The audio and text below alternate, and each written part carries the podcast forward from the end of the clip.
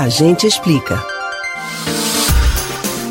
O isolamento social é a estratégia mais forte para frear o avanço do novo coronavírus em todo o mundo. Pesquisas já apontam que é esse distanciamento que tem salvado vidas. No Brasil, por exemplo, se o isolamento for mantido nos níveis atuais, deve haver uma morte a menos a cada minuto, aproximadamente, durante as próximas duas semanas no país, chegando a 3.827 vidas poupadas até o dia 1 de junho. A estimativa é de um estudo de pesquisadores do Centro de Ciências Matemáticas Aplicadas à Indústria, que reúne pesquisadores de instituições como a Universidade de São Paulo e a Universidade Estadual de Campinas. Mas no meio de tanta informação ainda surgem dúvidas e questionamentos. E um deles em especial já passou pela cabeça de muita gente. Se eu estou isolada e vou visitar um parente ou um amigo que também está em isolamento, qual é o risco? Acontece que as pessoas nunca estão 100% isoladas. Elas estão em distanciamento social e o isolamento nunca é completo,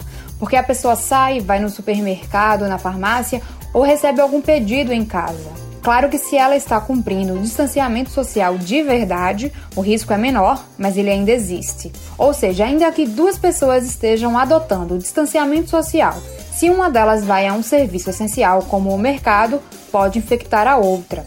O distanciamento social não protege 100%, uma vez que as pessoas precisam sair em algum momento. Os filhos de pais separados sofrem um pouco mais nesse momento, já que precisam ficar afastados do pai ou da mãe. Uma possibilidade seria que a criança ou o adolescente fique 15 dias em cada casa, mas é preciso ressaltar que, mesmo evitando contato com outras pessoas, essas duas famílias estariam unidas e conectadas por uma única pessoa, que seria o filho.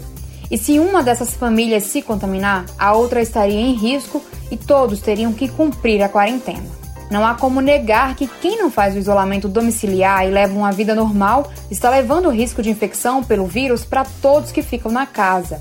Os especialistas alertam que é preciso pensar no tempo de incubação do vírus, que costuma ir de até 14 dias. Os especialistas alertam que é preciso pensar no tempo de incubação do vírus, que costuma ir até 14 dias, mas em casos menos frequentes pode chegar até 20.